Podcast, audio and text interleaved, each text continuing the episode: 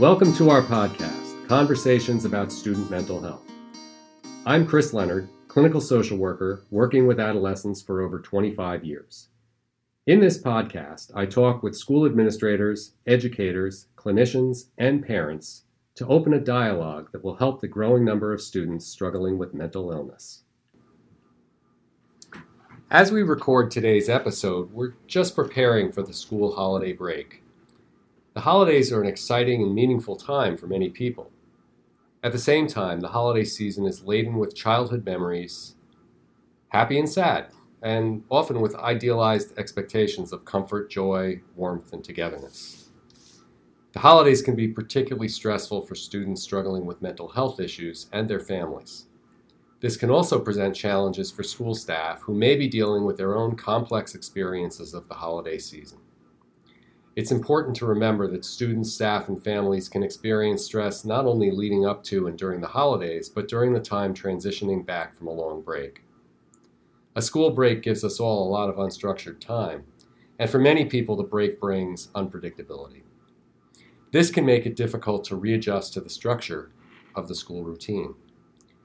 To explore some helpful strategies to assist students, families, and staff with coping, I'm pleased today to welcome to the podcast Dr. Mary Rose Scalo, who has served as Director of Special Services in Wayne and Parsippany.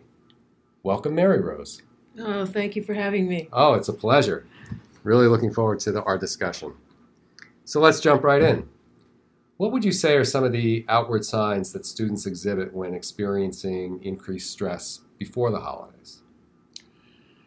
I think what's most interesting is that there are signs that you expect. There mm-hmm. could be some uh, somatic symptoms, there could be some expressions of suicide ideations, there could be some self harm. Um, these are the things that we typically look for. I think what is challenging is that students can express their emotional difficulties in a wide range of manners. Sometimes what looks like just acting out is really a call for help. And um, so we know certain students that we're looking out for, but during these times, it's important to recognize that there may be students that we have not been working with that are going through difficult times that have not come to our attention, uh, for example, and those are the students that sometimes fall between the cracks. So, what we can do is look out for what's expected and be on the alert for the unexpected. Mm. So really, I guess if you're if you're seeing kind of a something unexpected, a change in behavior, something that's outside the norm for a particular student, that could be one of those signs, right? Exactly. Yeah. So that's obviously that's one challenge for staff. What would be, you know, some of the other challenges that teachers, administrators, and child study team personnel might experience before and after a break?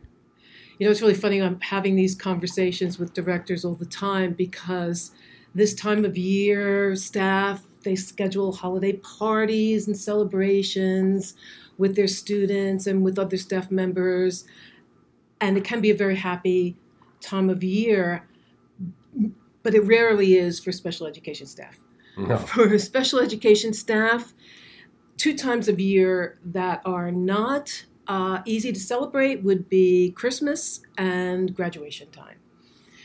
These are the times when we are often called into crisis situations. I cannot recall a special services holiday party where there were all members present. Someone is always called out to deal with a crisis situation, and that has an impact on the entire staff, teachers as well as child study team members, as well as administrators. It can be very, it can be a very stressful time.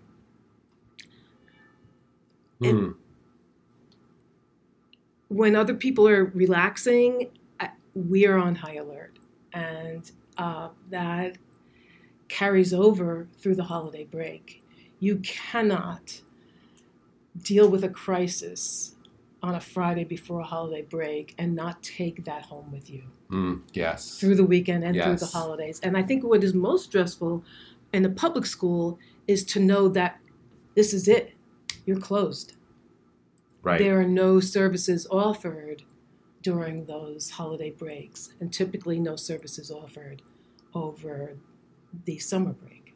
and the students are just as aware of that as we are. Right. So, you know, in some ways, these things that we see uh, around the break, the, these are these are cries for help. These are calls for attention. This is please, you know, let me get this in now, right? Right, and we're providing a band aid, and we're basically saying to families and students in need, uh, this is all we can do. We, we can do something for you today, and we can put you in touch with someone else. And this is where it becomes, uh, I think, critical to partner with a therapeutic service.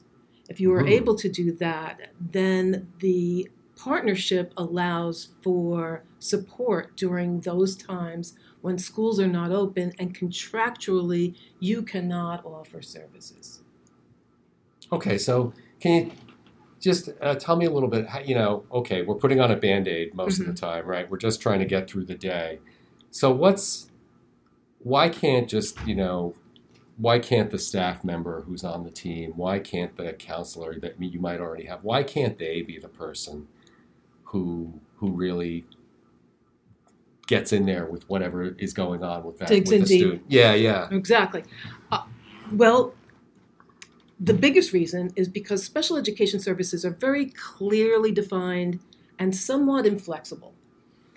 Teachers, special education teachers, just like general education teachers, need to follow a curriculum. hmm They can spend some time on social emotional learning, but they cannot spend a great deal of time on that. They really need to be keeping students on track so that hopefully students can return to a general education setting. That's our goal. We're always working on that. So now you look at child study team members, there's, they're the ones who have maybe a little more flexibility in their schedules. However, they are stuck in this special education code, rules and regulations, inflexibility that really does not allow for much time to do any kind of intervention. They are doing IEP meetings, they are doing um, testing, they are doing interventions, they are doing consultations. Their timelines are very strict 30 days, 60 days, 90 days. And so when you're under the gun like that, you cannot, you do not have the time to dig in deep and provide services like individual counseling, counseling, group counseling, family therapy. Uh, these kinds of services, that type of therapy needs to be ongoing and systematic Mm. and that's and flexible i think the most important thing is Mhm, you need to be able to pro- provide these services sometimes outside of school hours sometimes before Ah. sometimes after school hours sometimes during the weekend sometimes during holiday breaks as we're talking about right now. Um, employees of public school are limited by what their contract allows them to do. Hmm and they really are not able to offer services in times like a holiday break unless that is part of their job description and that typically is not a job description of a public employee No, that sounds pretty unusual. That would be highly unusual. very unusual if it exists at all. I, I don't know right? it i've never seen it Hmm. Okay, so yes, this this this when you bring when you contract for services with somebody, you bring somebody in, and they bring this flexibility. They bring this ability to intervene in much more flexible ways, and and they actually have the time to do it. They're not right they're not constrained by their day to day duties, which are intensive. yes You know, I'm sure our listeners who serve on child study teams are, are keenly aware of how demanding their jobs are. Oh, abs- absolutely. And you know what? Most of them come to these jobs with this idea that they'll be able to do that. That, Mhm. that is their passion. This, they would love to do nothing more than work with students. In fact, I just met with a social worker today who was telling me how upsetting it is that she cannot spend the time she would like to spend in therapy with students. She is really tied up with a lot of paperwork. That's the nature of the job. The paperwork is very important. From a director's point of view, it's critically important. However, it is not the end all and be all. If we're going to support students with social and emotional needs in a public school setting, we need to look at a more systematic approach, um, something that can speak to the individualized needs of a student. Mm-hmm. Mm-hmm. That makes a lot of sense. And you know, I'm thinking back to earlier, you were talking about you know the two times that are so tough Mm-hmm. are the time around the holidays and the time around graduation, which are Mhm. really times of transition. Correct. And the time after the holidays, that's another period of transition. So, you know, that can really be a tough time in and of itself where students are trying to reacclimate themselves to school. So, you know, when the district takes that step of contracting for clinical services with an outside provider, they're usually providing a clinician or maybe a group of clinicians who are solely dedicated to providing direct counseling, right? Right. So, how can that dedicated clinician or team of clinicians support students in transitioning back to school after a break? Well, as I mentioned earlier, the group therapy, the individualized therapy for students, the consultation with staff so that staff is aware of what's going on with the students and with their families, providing um, that kind of a liaison between the student and the uh, special education and general education staff can be so helpful. I think, in addition, the fact that you have someone taking on this role just takes a burden off the special education teaching staff as well Mm. as the child study team teaching staff. And so, what you get is a twofold benefit.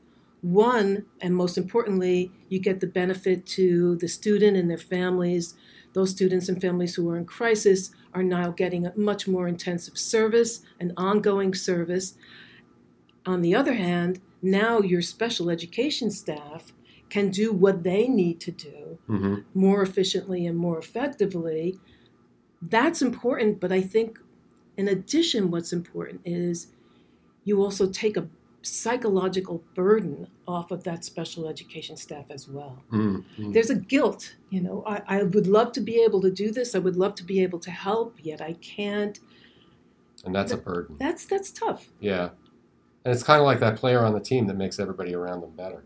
You know, the whole team gets stronger and better when you add that one person who can take care of this one burden and Right, ease everybody else's right. load. people who go into special education want to help. People who go into special education go in with their, with their heart. And when they can't do things like this, it, it takes a toll. And so knowing that you have staff that can assist them and take on that role, uh, you really can't measure that benefit. hmm So I know a lot of people are, are wondering, um, you know, what are some things that you found over the years would be helpful to people coping during the break? You know, what, what any any kind of suggestions that that you found have been useful to people in terms of how they get themselves through? Because we know, you know, I remember a, a, a book I used to read to kids when I was teaching. It's not always happy at my house, you know Right. um, and uh, you know, because kids have, we all have those expectations.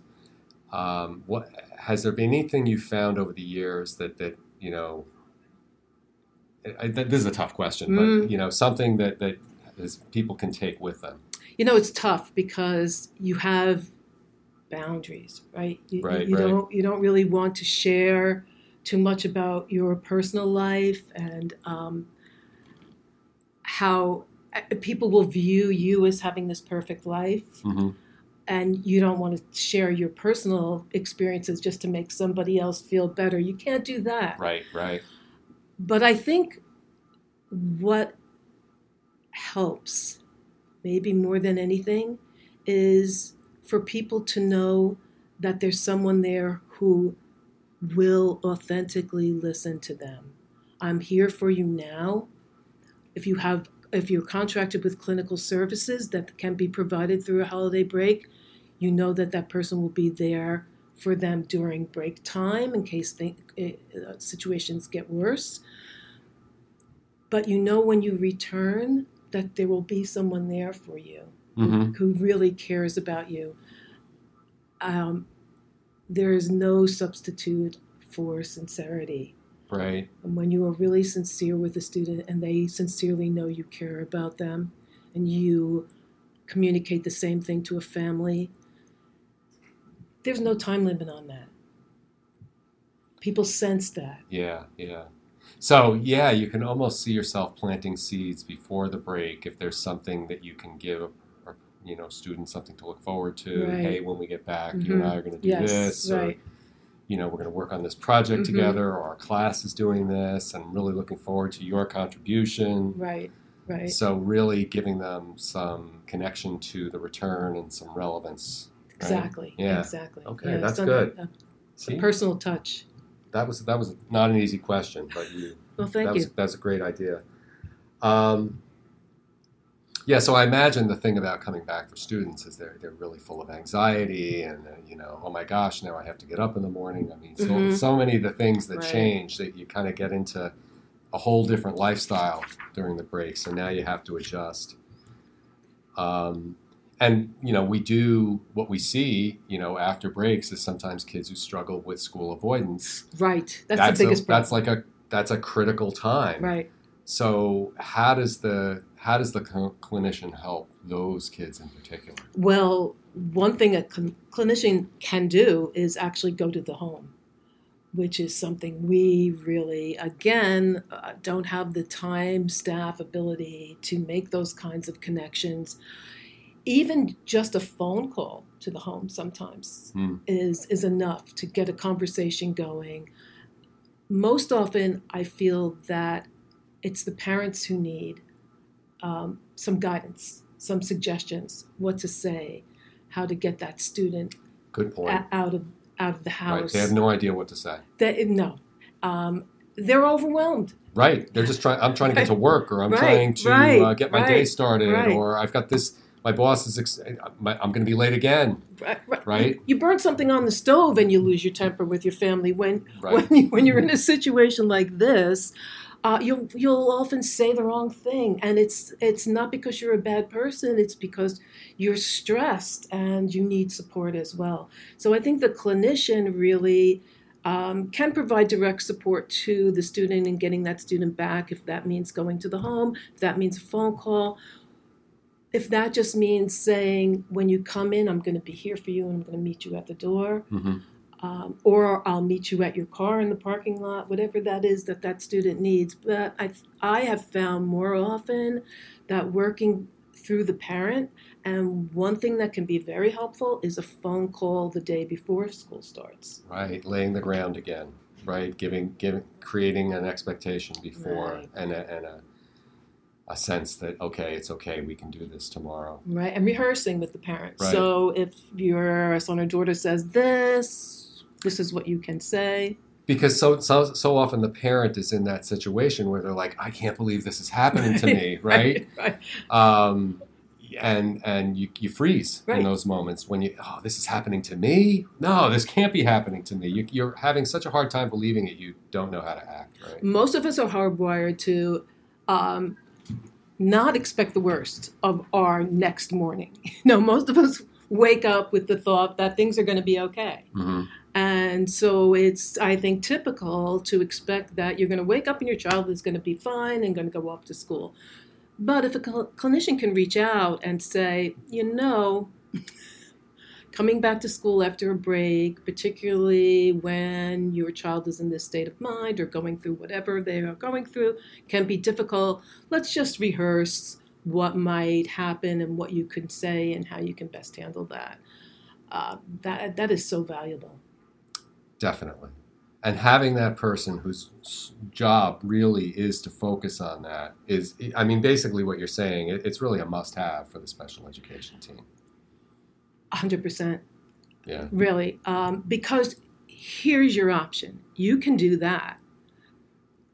and retain students in public school programs.